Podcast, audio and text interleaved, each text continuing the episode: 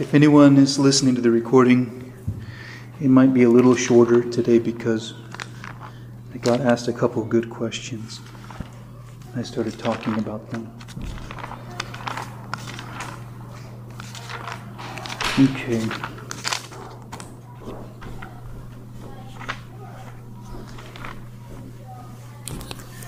Let us pray to the Lord. Lord, have mercy. Illumine our hearts, O Master, who lovest mankind with the pure light of thy divine knowledge, and open the eyes of our mind to the understanding of thy gospel teachings.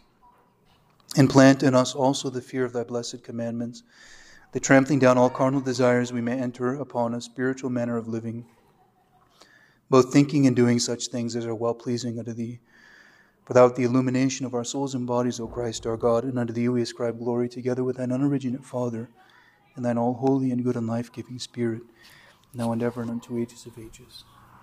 Amen. Christ is in our midst. He is in our Thank you. Okay. Voice recorder here.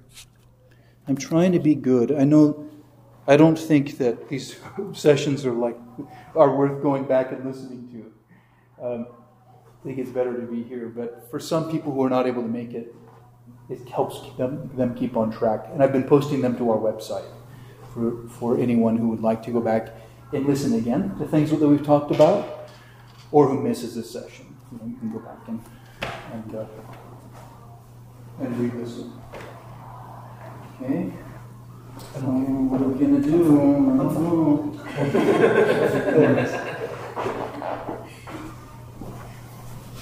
Last time we talked about monasticism. Anosh, have you decided to become a monk now? Maybe? No? Okay. Nice. I told everyone that uh, it's a calling that some people have, and everyone who's not married yet should consider that calling in their life as an option. And the week before that, I went through everything that I carry in my in my bag and uh, showed you just kind of all the, my little set of tools that I carry around with me. Different books and things that I, that I use in my ministry. And uh, that's all recorded for, from previous sessions. So today we're going to talk about the Lord's return. And one of the things that's interesting about this is that in the West, there have developed very sophisticated, complicated, and sensationalized views of what the end times will be like. Um, you guys may remember like the Left Behind series, and uh, and actually, when I was in the music scene, I was in the kind of the the alternative Christian music scene. I was in a band, and we that was in a touring band. And we played at churches, but we also played at different clubs. We played with secular bands, but we also played with Christian bands. We were a Christian band, but um, kind of flexible in you know who we played with. And but I remember this this one uh, band had their song was "Left Behind," based on those books and I remember the guy singing dramatically, Don't want to be left behind, left behind. And we're like, Whoa, man, me neither. You know. Um, but for us, it's just, you know, don't want to go to hell. You know, I mean, I want to, or because we don't, we don't have, we're not chiliastic. We don't believe in the thousand year reign.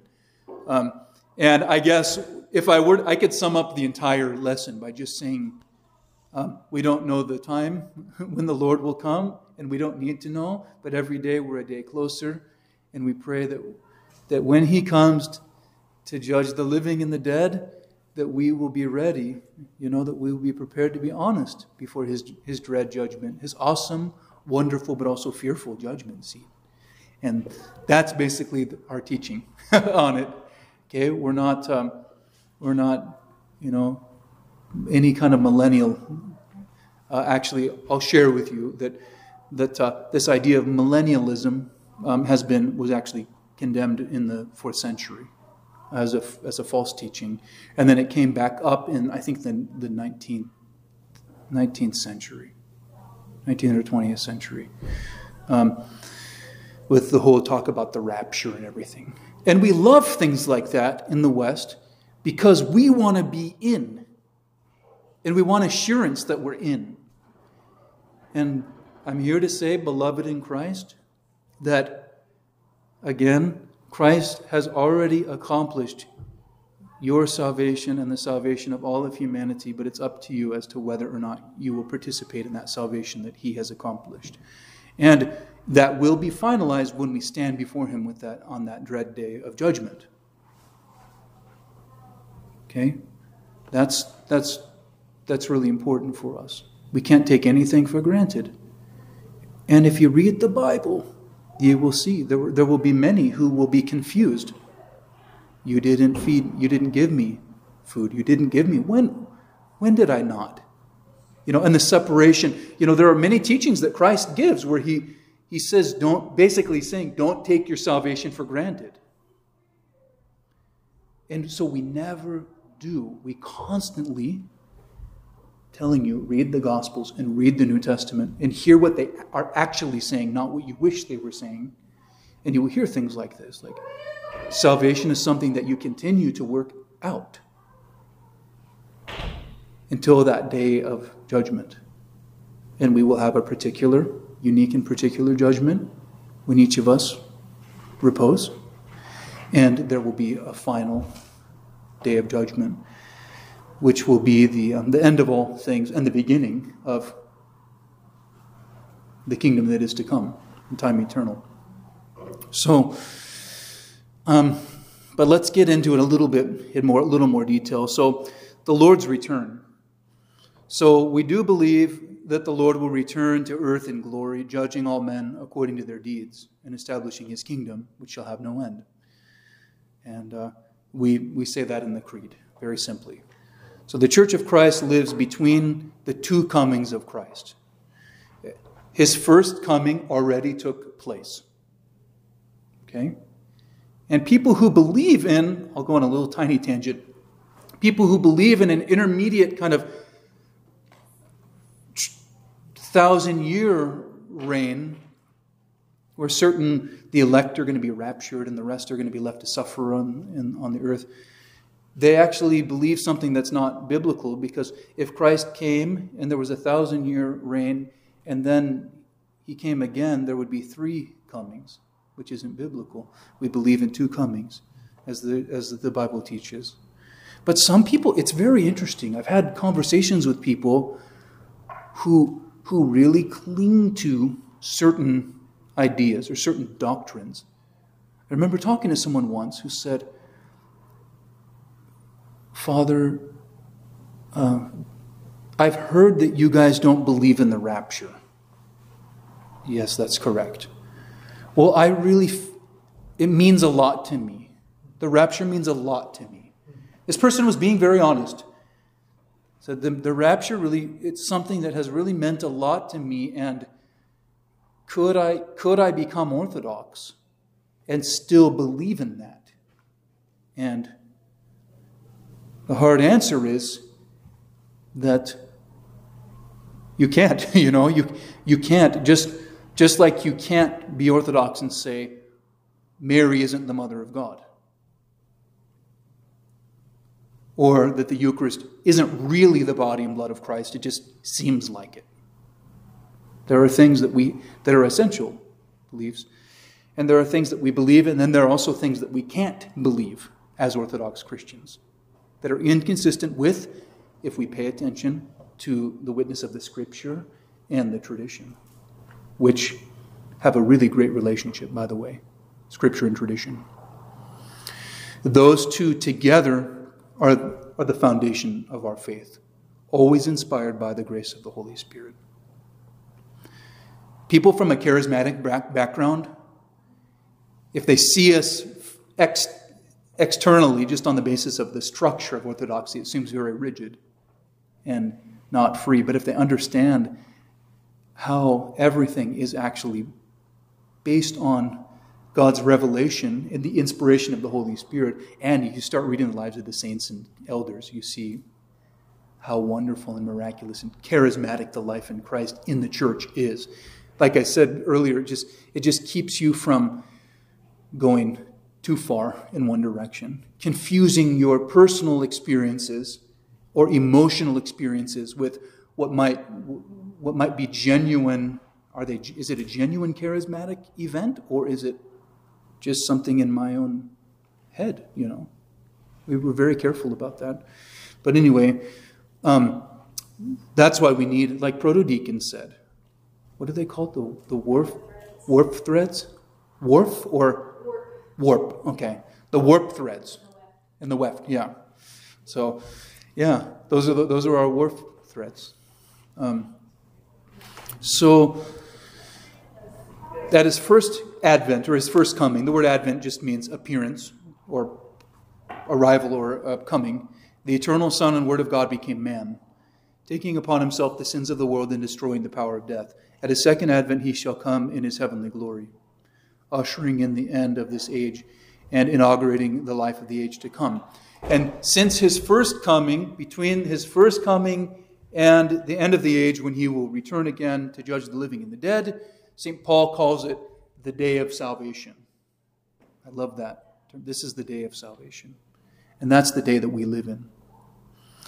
When our Lord ascended to his Father following his resurrection, two angels appeared to his disciples as they stood watching. And again, in, in the, the text here that we're drawing from, the King James Version is used, but I've, I've brought the, um, the New King James up because it's a little easier to, to read out loud.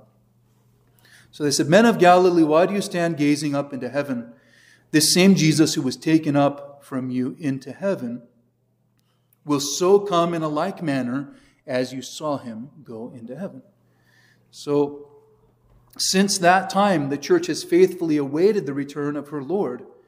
The spirit of expectation pervades all that the church does. We've already noted that chrismation is a pledge of our future inheritance. Why?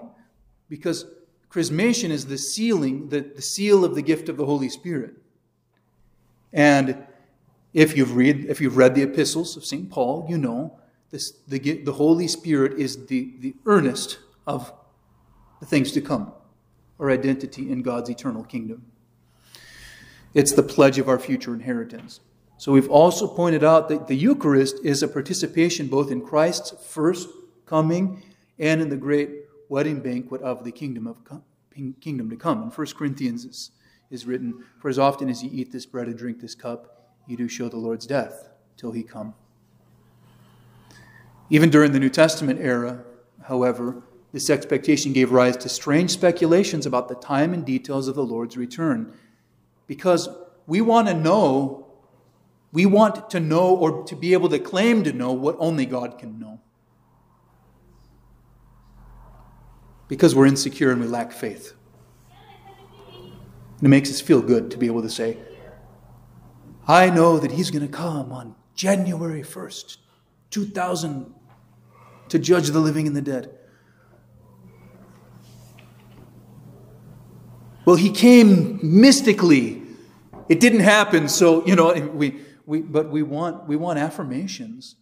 We want knowledge and we want affirmation, but we want, in our own way, what only God can provide. And actually, the way that we come to peace with our the reality of our own ignorance is by one constantly searching the scriptures, loving them, listening to the, what the church has to teach, taking time to just pray and be with God. If you spend time with God, I will tell you that worldly knowledge will become far less important to you. You'll know what you need to know when you need to know it, and you know. And if you if you're going to succeed at anything worldly, it'll be temporary good job with a good income, that could change tomorrow. Your 401k could disappear, and who knows why. But your eternal inheritance cannot disappear unless you want it to, because you want to know better than God. But there's a lot that we, in our insecurity, there's a lot that we do. And I actually see that a lot of these attempts at predicting the future, you know, are either about seeking to control other people and influence them or to accommodate the illness resulting from our own insecurity that can only be healed by really trusting in God. That He knows, that He knows what I don't need to know. And if I need to know, He will let me know. And I won't even want to go around telling everyone because I'll think, I'll be questioning my own judgment to begin with. and what if I say it the wrong way or something like that? Um, but anyway, so if you've had any exposure to you know the study of early Christianity, you know that even in the early days, they thought that he was going to be coming again really soon. Really, really soon.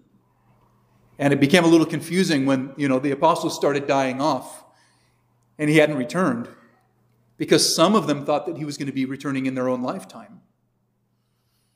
So throughout the centuries, many have been led astray by these kinds of speculations, departing from the teaching of the apostles. This is especially true of our own time, in which prophecy experts peddle their ideas on television and in popular books and magazines. It's necessary, therefore, that every Orthodox Christian understand the Church's teaching concerning the second coming of Christ. The first thing to remember is that there are very few things that the Church states unambiguously concerning the Lord's return. Do you understand that? Very few things that we state unambiguously. There's a lot that is veiled because it hasn't happened yet for, for us. Persons who claim to know intimate details of the Lord's return are deluded. They are. And, and we, can say, we can say that. Now, when you're having a conversation with your friend who believes in the rapture, it's not quite nice to just tell them they're deluded. Bob, you're just deluded. You just need to convert to orthodoxy, and then you'll be okay. Like, that's not always the answer. you, you seek to understand um, actually why they believe what they believe. If you want to have a, a, a, true dialogue with someone, you can say, I disagree with you. Oh, yeah, or I'm, in the, I'm Orthodox now, or I'm becoming Orthodox, or, um, and uh, we just don't feel the need to speculate about those kinds of things. Okay, that's one thing. But if you want to go deeper in that dialogue, then you actually have to ask them, give them a chance to explore why they believe what they believe. And sometimes they'll say, not a lot of us are very self aware these days. Say, well, that's just what we believe. And a lot of times we don't know where it came from, you know? Um, but it's worth exploring in a meaningful dialogue with someone who is really bound to something. Again, if they want to talk about it, why? Why that's so important to them. As a priest, it's hard for me because not everyone wants to go there with me. They just kind of want to know what, I, what we believe. They want to tell me what they believe and whether or not those two things are, have any level of compatibility. And sometimes if I tell them those things are incompatible, then they're out the door rather than being willing to take it any further. And then I, I pray that, that they will, if they want, to come back and you know, get disenchanted someday, or you know, that they'll come back and explore uh, orthodoxy, which has happened before. So it's a, it's significant that the book of Revelation, Revelation, okay, not Revelations, by the way, it's not a plural. People say that all the time, but the, the Greek word is apocalypsis, which just means um, a, a, revelation or an unveiling. Um, but is Revelation, is the only book of the New Testament that's not, it's not actually read during the church's services of the New Testament. Um, the fathers realized that Revelation is a very difficult book. And actually, if you study, if you study the, the way the canon of the scripture, the, the New Testament came together, it took, a, took several hundred years in the church before there was an agreement of what would constitute the New Testament. It's a really interesting study to do. Um, maybe we could do a, a study on that sometime. I haven't mentioned it yet, but we're going to start having spiritual discussion and teaching times twice twice a month here um, on Thursday evenings. And we'll, we'll sit down, I'll pick a topic, I'll have a reading or something that we do, and then we'll talk about it just, just for an hour, like 7.15 to 8.15, because uh, I've realized we get a little bit of that here, but it's mostly me talking with the occasional question. But I wanted to cultivate more of that in our community among people. You know, I've been I use the language of fluency. I'd like people to develop the language of the ability to fluently speak of the spiritual life and about what what we believe. It's not just about me saying it with some level of confidence, but I'd like you to to to feel like this is who you are too. So that's something we've needed for a long time, and I'm, I'm working on developing that. We've had Bible studies in the past and things like that, but I talked to a brother priest who's been a priest for 40 years, and he has these teaching times. He does them every, every week, but I'm going to start with every other week because we have men's fellowship twice a month on Thursdays in the evening. Um, but uh, I'll just pick different topics my emphasis will be the spiritual life on a lot of things, but if we want to talk about the origins of the Bible, it all ties in to the spiritual life. It all it all does. So but the the book of Revelation is not read in the church's services because it's a difficult book. And I was going to say, oh, in the canonization of the scripture, it barely it actually barely made it. It barely made it um, into the canon of the New Testament because it's very hard to read and understand. So um, it's easily misinterpreted. So anyone wishing to know more about the book of Revelation should really begin by, by reading, reading it along with some kind of commentary, Orthodox commentary. There's a St. Andrew of Caesarea that, was, that has fairly recently been translated into English. Um, I'll try to, I don't know if I can spell it. Caesarea. How do you spell S C E C A E. Yeah, right. Uh, C E S A E R E A. And Andrew, something like that. Um, but he has um, he has a commentary on Revelation, and it's, it's translated in a series, it's translated by actually a Greek Orthodox woman. I don't know if you've heard of Dr. Jeannie Constantinou. So she translated it, she's a priest's wife, presbytera, um, into English.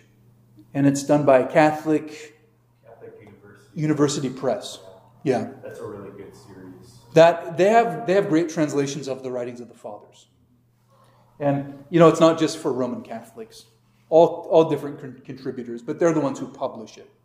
So, um, so it's all right. Um, it's his it's commentary on Revelation, and it's fairly it's not too huge either.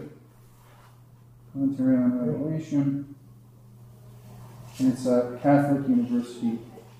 It's called the Fathers of the Church University of America Press. I have it on my shelf.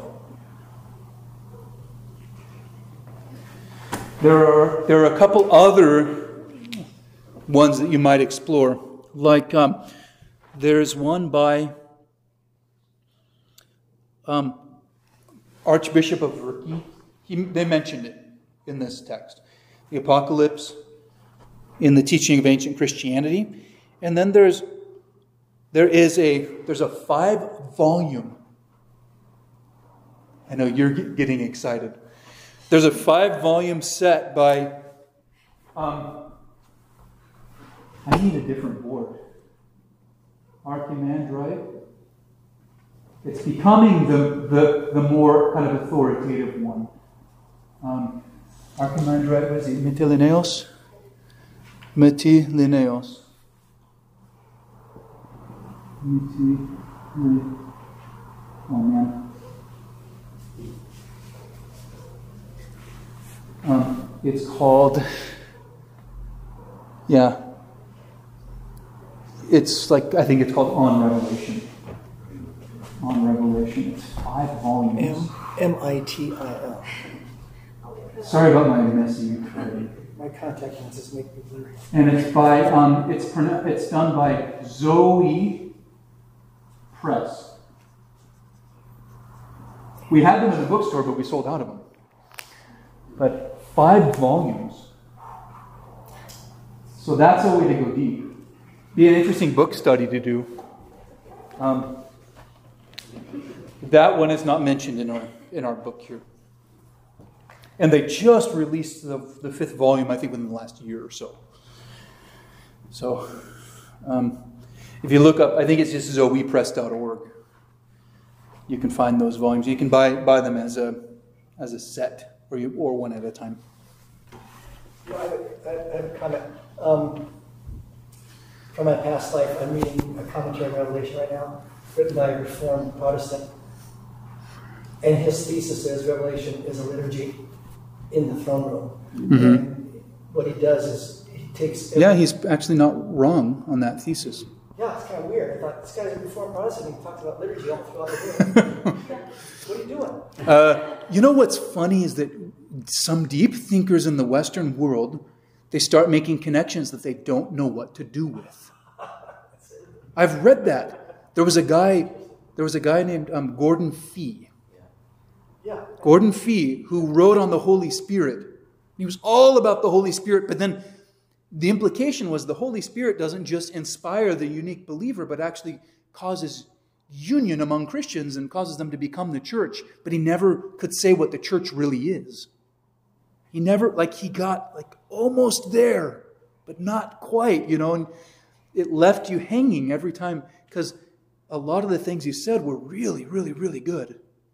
I remember reading him at one point in time thinking, yes, you're right, but what's the conclusion? Like he never brought it to the conclusion, which would be that the church is real, you know, that's a def- that it's definite. There's a living continuity by the grace of the Holy Spirit, beginning with Christ and his apostles, leading to the present. But, um, yeah, liturgy, you know, that can be a bad word in the in the West, unfortunately. Did I tell you the story about when I was when I had become Orthodox and I went and visited a Protestant friend, and he in California, and somehow I got sucked into a prayer meeting in someone's living room.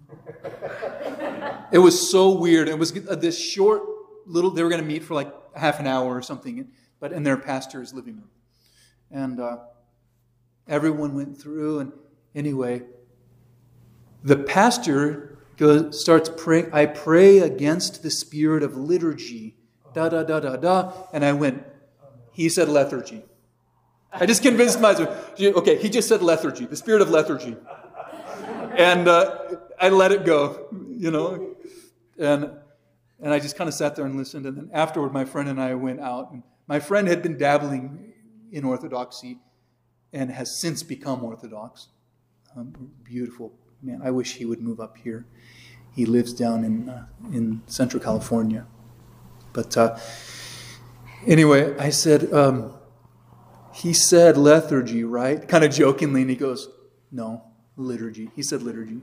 But because they don't understand. Um, I don't know if all of you, I know you did, but if, if you had read that article that I, that I sent out uh, about liturgy and non liturgy this past week, I sent a link to in my notes from Father Jeremiah. I sent the first like paragraph or so, but there's a link to the full article on my website, and it's one of my favorite articles because it it shows that that liturgy is not just some kind of like I don't know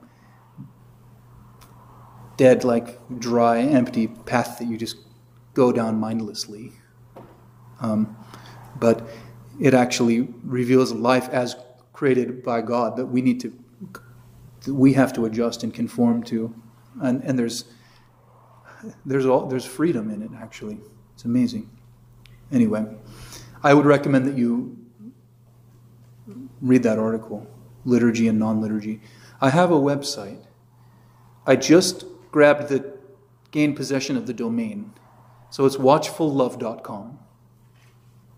Watchfullove.com, and uh, I drew. I actually I got I I've discovered that a long time ago, that combination of words, watchfulness and love, before I became Orthodox. But if you study the Orthodox Christian spiritual tradition and tradition of prayer, watchfulness or nepsis is something that comes up.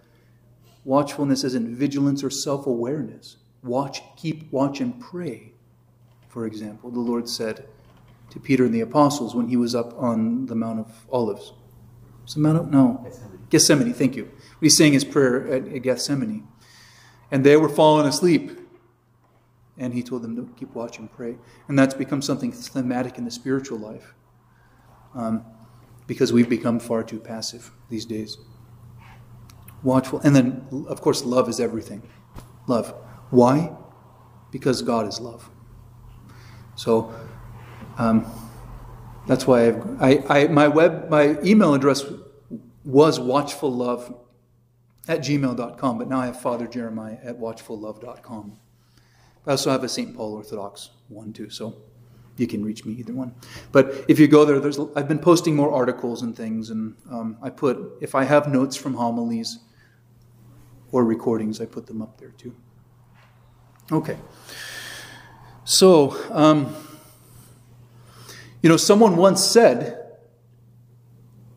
a friend of mine who converted to Orthodoxy, he said, if you're familiar at all with the book of Revelation, then you won't be totally surprised when you come to the Orthodox Church and see what's going on here. But also, if you're not reading it with a totally closed mind, you know, that's another thing. We read the Bible a lot of times with an absolutely closed mind, without wanting to hear what it actually is trying to say to us. We just want to hear what we would like to hear out of it. So that's something we have to be really careful about.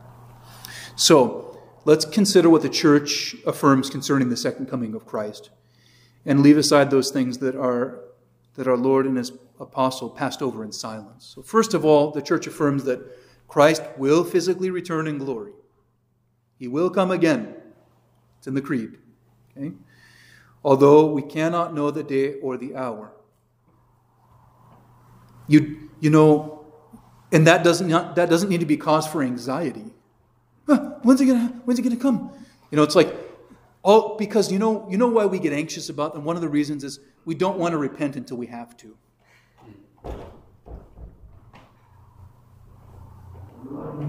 But if we're living a life of repentance and totally trusting that we don't need to know what only God can know, then we can actually breathe. Slow down and breathe. And uh, trust in Him. So we don't need to know the day or the hour. Secondly, when our Lord returns, he will judge every man according to his works. Read the Bible. Um, it's there. And finally, the church confesses that Christ's kingdom shall have no end. So, concerning his return in glory, our Lord warned in Mark 13, he said, bring up the, the King James version of it here. Um, but of that day and hour no one knows, not even the angels in heaven, nor the Son, but only the Father. How vain it is, is, it us, is it for us then to speculate on the time of Christ's second coming? Unfortunately, many have made careers out of doing just that, and actually successful, lucrative careers in doing it. The Christians in Thessalonica were making predictions about Christ's return when St. Paul rebuked them in 2 Thessalonians 2. He said, let no one deceive you by any means, for that day will not come unless the falling away comes first, and the man of sin is revealed, the son of perdition, who opposes and exalts himself above all that is called God or that is worshipped, so that he sits as God in the temple of God, showing himself that he is God. So a great delusion, you know, will take place. According to St. Paul, two events will precede the second coming First of all, there will be a general, general falling away or apostasy from the truth. And again, what we don't know exactly, we, that seems like that's been going on um, all along, hasn't it? You know, um, our Lord asked, "When the Son of Man cometh, shall he find faith on the earth?" Mankind will become more sinful as the end of the age approaches, and many will leave the church to follow their own desires. The second event is the revelation of the Antichrist. The word Antichrist literally means instead of Christ. The Antichrist will not present himself as an ugly, malevolent being, but as a caring kind of Savior. He and his minions will perform miracles and solve great social problems, winning the allegiance of many Christians. But I will tell you, I've become convinced that that they will do it in such a way that, that makes us think that we, that we don't re- really need God so much. It will, it will fl- flatter us. It will make us feel good about ourselves in some way. And that's what we need to be careful of because we need to die to ourselves and become nothing so that Christ can become everything in us. So that's something with it, the, the deception will it will be effective, no doubt, and it has been. I mean, this, this you could say the spirit of Antichrist has been at work all along. A lot of us have things that take the place of Christ in our life. Be pray pray that God reveals those things to us. Um, so they will solve social problems and win the allegiance of many Christians. And in Matthew 24, it is said, If anyone says to you, Look, here is the Christ, or there, do not believe it, for false Christs and false prophets will rise and show great signs and wonders to deceive, if possible, even the elect. So only after he's won the allegiance of the world will the Antichrist reveal his true self, and the period of great tribulation shall begin. We hear in Matthew 24 again. Then there will be a great tribulation, such as not been since the beginning of the world until this time. No, nor ever shall be. And unless those days were shortened, no flesh would be saved. But for the elect's sake, those days will be shortened. So there's a teaching popular among evangelical Protestants that asserts that Christians will be miraculously delivered from the tribulation, and that only the, the quote, unsaved will suffer under the rule of the Antichrist the idea that Christians will be raptured, taken, that is taken up into heaven before the tribulation, is an invention of. So, this is where I'm going to correct the author of our text here. He says it's an invention of the 19th century, although it did have a powerful resurgence by the teaching of um, Darby, if you've heard of Darby, but um, in the 19th century. But no one, no one in the previous 800 years of Christianity ever came up with such a notion, except for the fact that when the Second Ecumenical Council met in 381, in condemning all the errors of the heretic Apollinarius, they also condemned his teaching of the thousand year reign of Christ and introduced into the very symbol of the faith at that, again, Second Ecumenical Council, and his kingdom will have no end. And it became no longer permissible at all for an Orthodox Christian to hold these opinions. So, you know, nothing new under the sun, really. The church in her councils has have addressed virtually every heresy. Our Lord made it perfectly clear that the period of tribulation will be shortened precisely for the sake of the elect, and that is why we're told to watch and stand fast in the faith so that we will not be deceived. It's no accident that the rapture idea is often paired with the idea of a worldwide revival before the second coming. Thus, many Christians are expecting a new outpouring of the Holy Spirit with great miracles and mass conversions before the church is taken up to heaven. But we know from the divine scriptures, however, that this is the exact opposite of what will happen. There will, of course, be a great revival, replete with signs and wonders. But as we just read, that will be the deception. It'll just be a little too easy.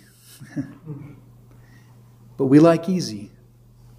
That's why we have to try to live the ascetical life now, while things are still pretty, pretty easy for us. Those who are expecting to be delivered before the advent of the Antichrist will be ill prepared to recognize him. It's obvious that Satan himself is the author of the rapture myth. It's part of the Antichrist can, campaign of deception. Um, because if you just presume that you'll be taken away, it's pretty comforting to feel that. I'm, I'm a follower of Christ, and therefore I will just be, yeah, I'll just be raptured. I look forward to that. And then those poor wretches who are left, you know, who are not saved. Well, too bad for them. And never in the history of the Orthodox Church has there ever been that kind of smugness toward the, those who would fall into heresy. It's always been, or who, who ha- reject God. There is a, there's an authority that, that rightly divides the word of the truth, truth from untruth, because that's the prerogative of the, of the church. But never with joy to anathematize or to, to condemn or separate someone or to say, you know, you, you're going to hell, buddy, because of that. Or to say, well, I'm going to be taken up, and since you don't believe, sorry for, you know, too bad. Have you read those books that are, maybe you should watch those Kirk Cameron movies, you know? Maybe you'll finally convert. Um, I want you to, to know when I, when I make comments like that, um, it's not, it, it is not, it's not to make fun of people, okay? Um, because the person who believes in this, again, may genuine, genuinely believe in it for some reason. And again, when you, when you talk with someone about what they believe, you, you can only start a real dialogue with seeking understanding. Otherwise, you might as well just sit back and, I don't know, journal about how wrong, or, or go on Facebook or something, you know, and write endlessly about how wrong other people are. But it, that's not an act of, of love at all for your neighbor. Um, and to speak the truth in love is only a gift given to someone who truly cares about the person with whom they're talking. Okay? And there are, there, there are times and there will be times, and we need to pray really hard that, that the church does become like a lighthouse, a source of light and guidance to those who are lost in the seas of life, and that we will know how to say what needs to be said when it needs to be said. But for now, for a lot of us, it's on a smaller scale. It's just being discerning in our speech to those people who are in our life, those individuals to whom God has given us.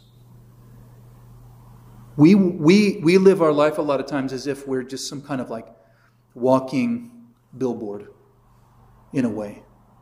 Very, very impersonal. Like, I, I'm right and a lot of the people around me are wrong.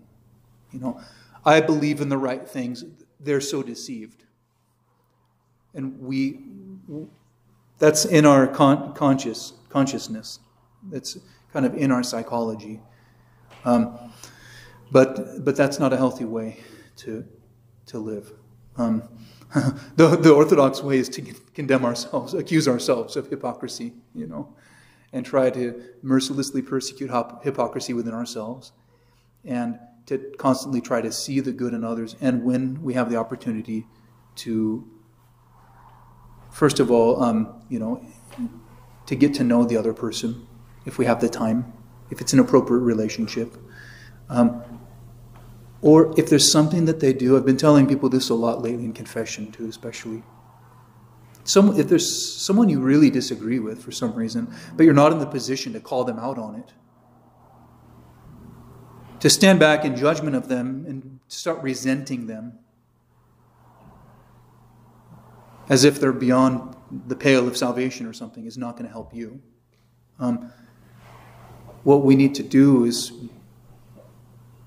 be very kind and, and at least think, okay, there's a reason. There's some, re- some reason that they believe this. There's a reason they feel they feel this way or that they act this way.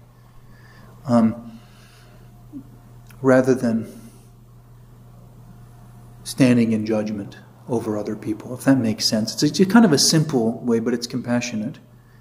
And then, if and when God gives us the opportunity to actually speak, then, then it, it better be with um, a selfless kind of love and not a self righteous semblance of love, a false kind of out of concern for you. We've all heard people say, "Well, I'm just I'm just concerned." But you know what our real concern is? The person who someone who's really concerned is the one who will lay their life down for their friend. Like St. Paul, I would I would go to hell so that you can go to heaven. If I could. You know. So I, I wanted to give that comment because because there there is in a way some stuff that it's hard to take it seriously, but some people do take it seriously. So um, depending on what we're what level of conversation we're having, what we're commenting on, or who we're talking to, we need to um, you know exercise a level of sensitivity in talking about those things. I don't know if that makes sense, but um, okay. Where did I? leave off. Mm. Oh, okay. So there will be a great revival, but it'll be the deception of the Antichrist. And those, those who are ex- expecting to be delivered before the advent of the Antichrist will be ill prepared to recognize him. Yeah. It's obvious that Satan himself is the author of the rapture myth. Okay. So our task as Orthodox Christians is not to try to predict the future, but to watch and pray to just be, to be ready. That's the idea. We are to be as the wise virgins in the parable who had their lamps filled with oil in expectation of the bridegroom's call. We must be prepared. That's Matthew 25. We must be prepared for when the Lord appears. We shall stand before his throne of judgment and give an account of our lives. And the second major point that the church affirms about the second coming of Christ is that he's coming to render final judgment. And everyone who has ever lived will come before him. Romans 2 6 through 10 goes like this. I'm trying to bring it up on my. There we go. So he says, He will render to each according to his deeds. Eternal life to those who, by patient continuance in doing good, seek for glory, honor, and immortality. But to those who are self seeking and do not obey the truth, but obey unrighteousness, indignation and wrath, tribulation and anguish, on every soul of man who does evil, of the Jew first and also of the Greek, but glory, honor, and peace to everyone who works what is good, to the Jew first and also to the Greek. There's another false teaching popular among evangelical Protestants that says that Christians will be exempt from this judgment. Do not be led astray by this kind of teaching. All of us will be called before Christ to give an account of our lives. That's why every liturgy we pray for a Christian ending to our life, pain, painless, unashamed, peaceful, and for a good defense before the dread judgment seat of Christ. And when Christ returns, the dead shall rise, the books shall be opened and men shall be sent to their eternal destinies. The righteous shall reign together with Christ in his kingdom, a kingdom that shall have no end. This is the third point that the church affirms concerning the uh, Christ's second coming that his kingdom shall have no end. So, in the early church, a heresy arose concerning the nature of Christ's kingdom, misinterpreting the statement in Revelation, and they lived and reigned with Christ a thousand years many began to teach that Christ would rule an earthly kingdom for 1,000 years before the final consummation of the age. And this is, this is um, heresy is called Chiliasm. You want to impress your friends.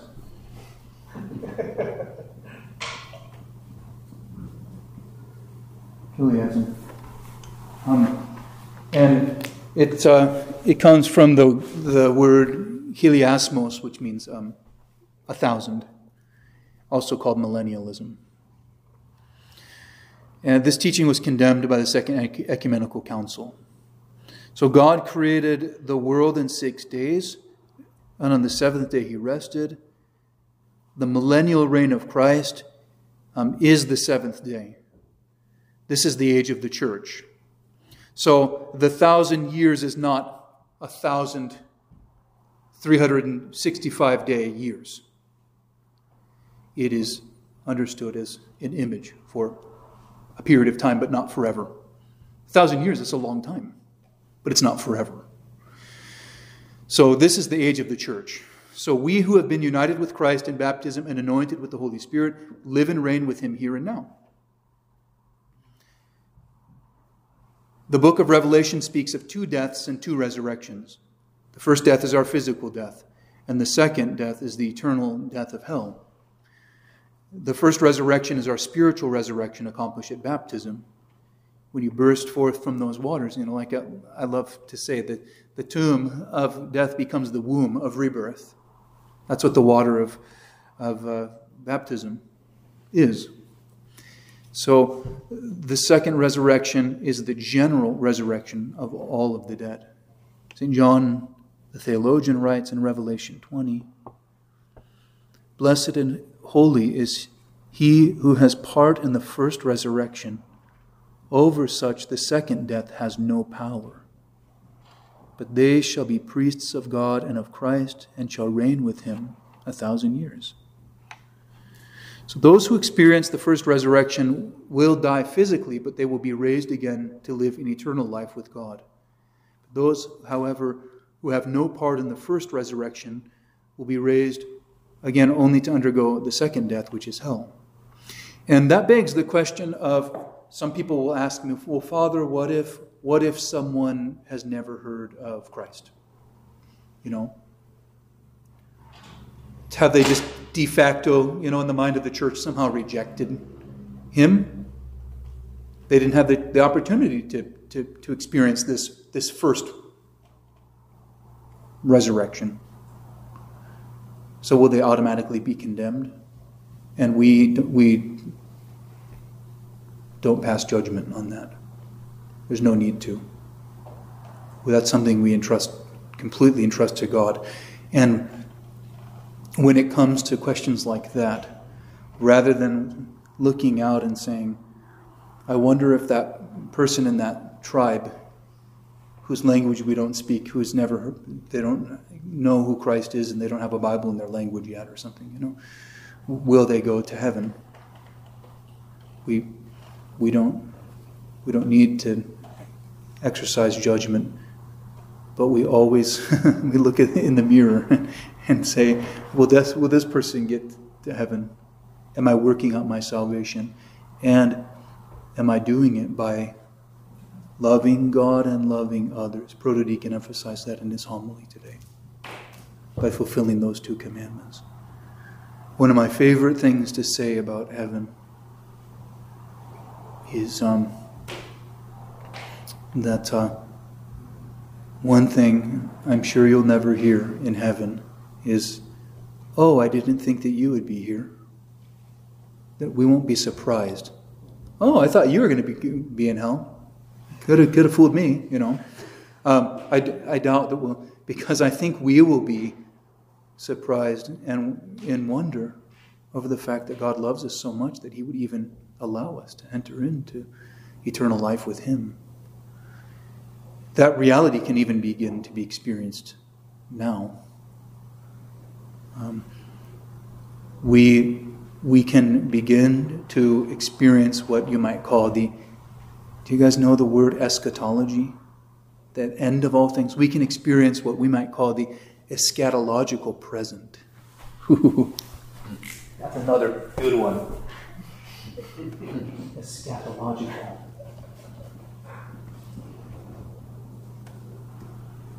Um, well, yeah, cool. Sorry about my writing. I need a whole wall with a whiteboard. I would have a lot of fun with it. Eschatological present. Eschaton is a word for the, the end, the end of all things, the that which is and will be. You know, um, and uh, eschatology is the this the study of the end of things. So we can experience because, because God has become man and we experience the worship of God joining with those who are in eternity, with the saints and the angels, for example. in the liturgy. The liturgy is the place par excellence where we experience the eschatological present. And in the Western theological world, they would also call it realized eschatology. If any of you ever heard that term, it's kind of another cool term. Realized eschatology. Um, so, so we live here in the seventh day, but when Christ returns, a new day will dawn. Not the first day of a new cycle, but the eighth and final day, the day that knows no end. Creation as we know it will be transformed, and all will be transfigured by the power of Christ's resurrection and the divine life of the All Holy Trinity. So there will be a new heaven and a new earth. And according to Revelation 21, God shall wipe away all tears from their eyes, for the former things are passed away. You know, we, we look forward to that, but also it's, it's with a sense of, of fear that we anticipate the judgment. Um, and uh, because, because that final and dread day of judgment will be a day in which some, some people will choose to be separated from God. And uh, that's, that's, that's always um, tragic and sorrowful. We have to believe, because we believe in free will in the church, we are, we're not universalists at all. Uh, just, just to put that out there, that, that heresy was condemned because that would be another kind of electionism. If God, God automatically created everyone um, predestined to be saved. Now, we, we believe that everyone has the freedom to be in eternity with Him. But we also believe if they have the freedom to choose to be in eternity with Him, they also have the freedom to choose not to be in eternity, you know, spend all of eternity with Him which is uh, hell. And we, we believe in that, we believe in free will. We, we believe that every person, every rational being, every creature made in the image of God will have the opportunity to, to choose, to make that absolute decision. You know? And I'm not saying that it's going to happen. I think it's happening in our lives right now based on how we live. We're, we are making that choice. But for those who have never heard the name of Jesus, they'll have the chance to face the truth and of their own complete, total free will to accept the truth as they've known it. And the early chapters of Genesis, uh, not Genesis, Romans talk about that. Creation becomes a law unto itself for those who have not heard the name of Christ. And um, so, because God has created us with a with a conscience, with with this his the very seed of His image within us. Saint Justin Martyr talks about that a lot. Okay, so it's one fifty one. I have one question, Father. Yeah. Um, the thousand, the whole thing about thousand years. I, I think in Revelation it mentions something about the the Satan being bound and then being let loose again how does the Orthodox Church look at that? Is that did something happen at the cross where mm-hmm. there's there's a binding, and but then how does then the evil in the world currently today? How does that? Yep. Yeah, that? yeah, and I, I know what you're talking about, and being being bound means that that he doesn't he doesn't reign anymore. I mean, he doesn't reign because he's been bound by Christ who, when he entered into Hades and overcome the, the brazen gates of, of hell, smash those gates. But it's not an absolute and final binding. Um, and uh, but it would be interesting to look that up, and maybe we could pull St. Andrew's commentary and see what he says. Now, I mentioned Dr. Jeannie Constantinou, and I saw you nod your head. Have you listened to her a little bit?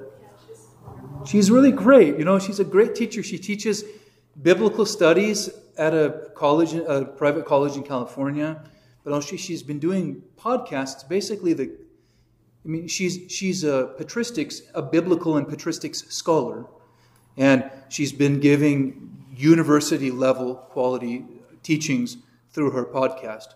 And not every podcast is worth listening to. like someone once told me, if I want to hear everyone's opinion, I can just go down and hang out in coffee hour after church. And that's how it feels like with, with, with all the podcasts out there these days.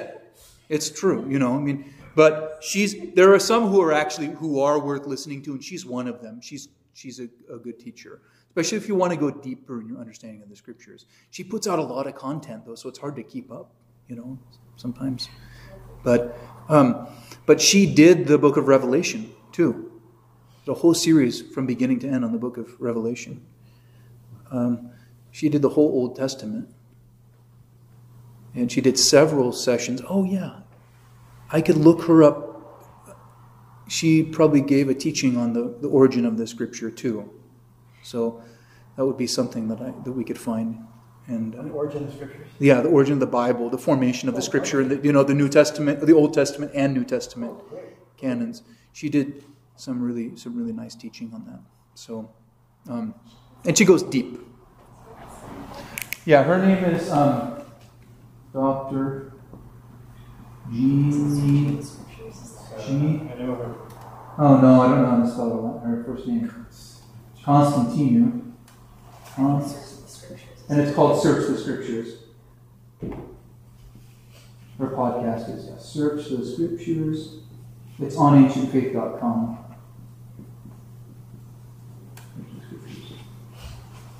And, uh, okay. Jeannie, I don't know. Oh, okay, you looked her up. Thank you. Okay, we were going to talk about heaven and hell, but we don't have time today. Um, have you guys read or studied at all about the Orthodox view of heaven and hell? I know you have. Have you at all, Rupal? No? Okay. I'm going to show you something. One, two, three, four, five, six, seven, eight. About eight people. Um,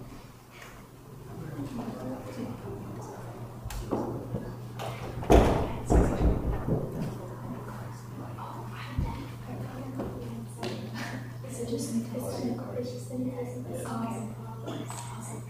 Just looks so nice. I know. Six Okay.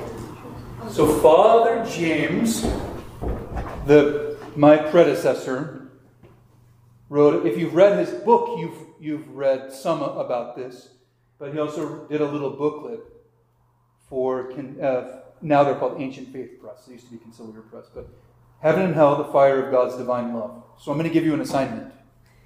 Okay, to take this. Um, do you guys have? I have one. You want? Okay. So take that. Yeah, take that. And do you guys have any copies? Do you each want one? We prob- we probably have it, but Okay. we can return it. Do you guys each want your own copy, or do you just take one? So I think Father James. Yeah. Okay. Nice. So Father James Bernstein. Yeah, and I, hmm, I don't know. I don't think I put it on my website. You know, he gave me all of his writings and things, and I published one of them. But I think, I think I published which came first, the Church or the New Testament, uh, which is a good, a pretty provocative, good, good It's on, one. your, it's on your website? Yeah, which came first, the Church or the New Testament? I'm pretty sure. Okay. Yeah. So, um, so for those who are listening, if you're listening back on the recording, Father James just wrote this little booklet called "Heaven and Hell: The Fire of God's Divine Love," and I'm assigning everyone to to find that um, or to take this little booklet and read it. Um, and then what we can do when we come back together next week is we can talk about that a little bit. Okay, what you um, have learned. If you have questions, and if you want to send me any questions in advance of the session next week, we can address your questions. I can be prepared to answer them. And then I think we're going to conclude. I think we will get into this last chapter living an Orthodox life in a secular world. Um, next next time, and that'll wrap up this this cycle of catechesis. But then uh, the following week, we'll go back to the beginning of the of the cycle and start for those of, for those who didn't get the early sessions. We'll go back to the foundations of our of our faith, what we believe about God, the Holy Trinity, who Christ is, and things like that. So um, that'll be that'll be exciting. Okay, so let's end there for today with a short prayer.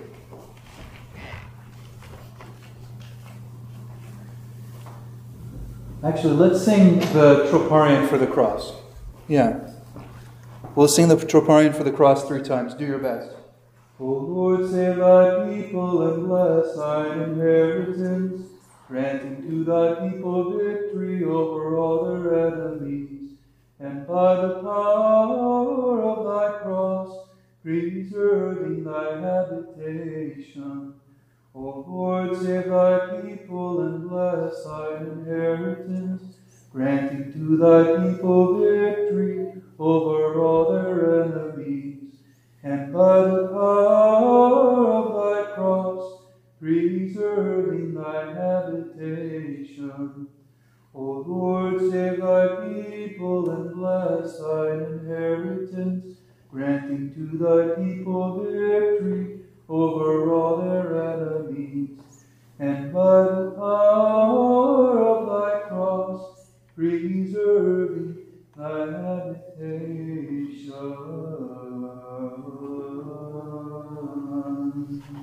Okay, God bless you all. Go in peace.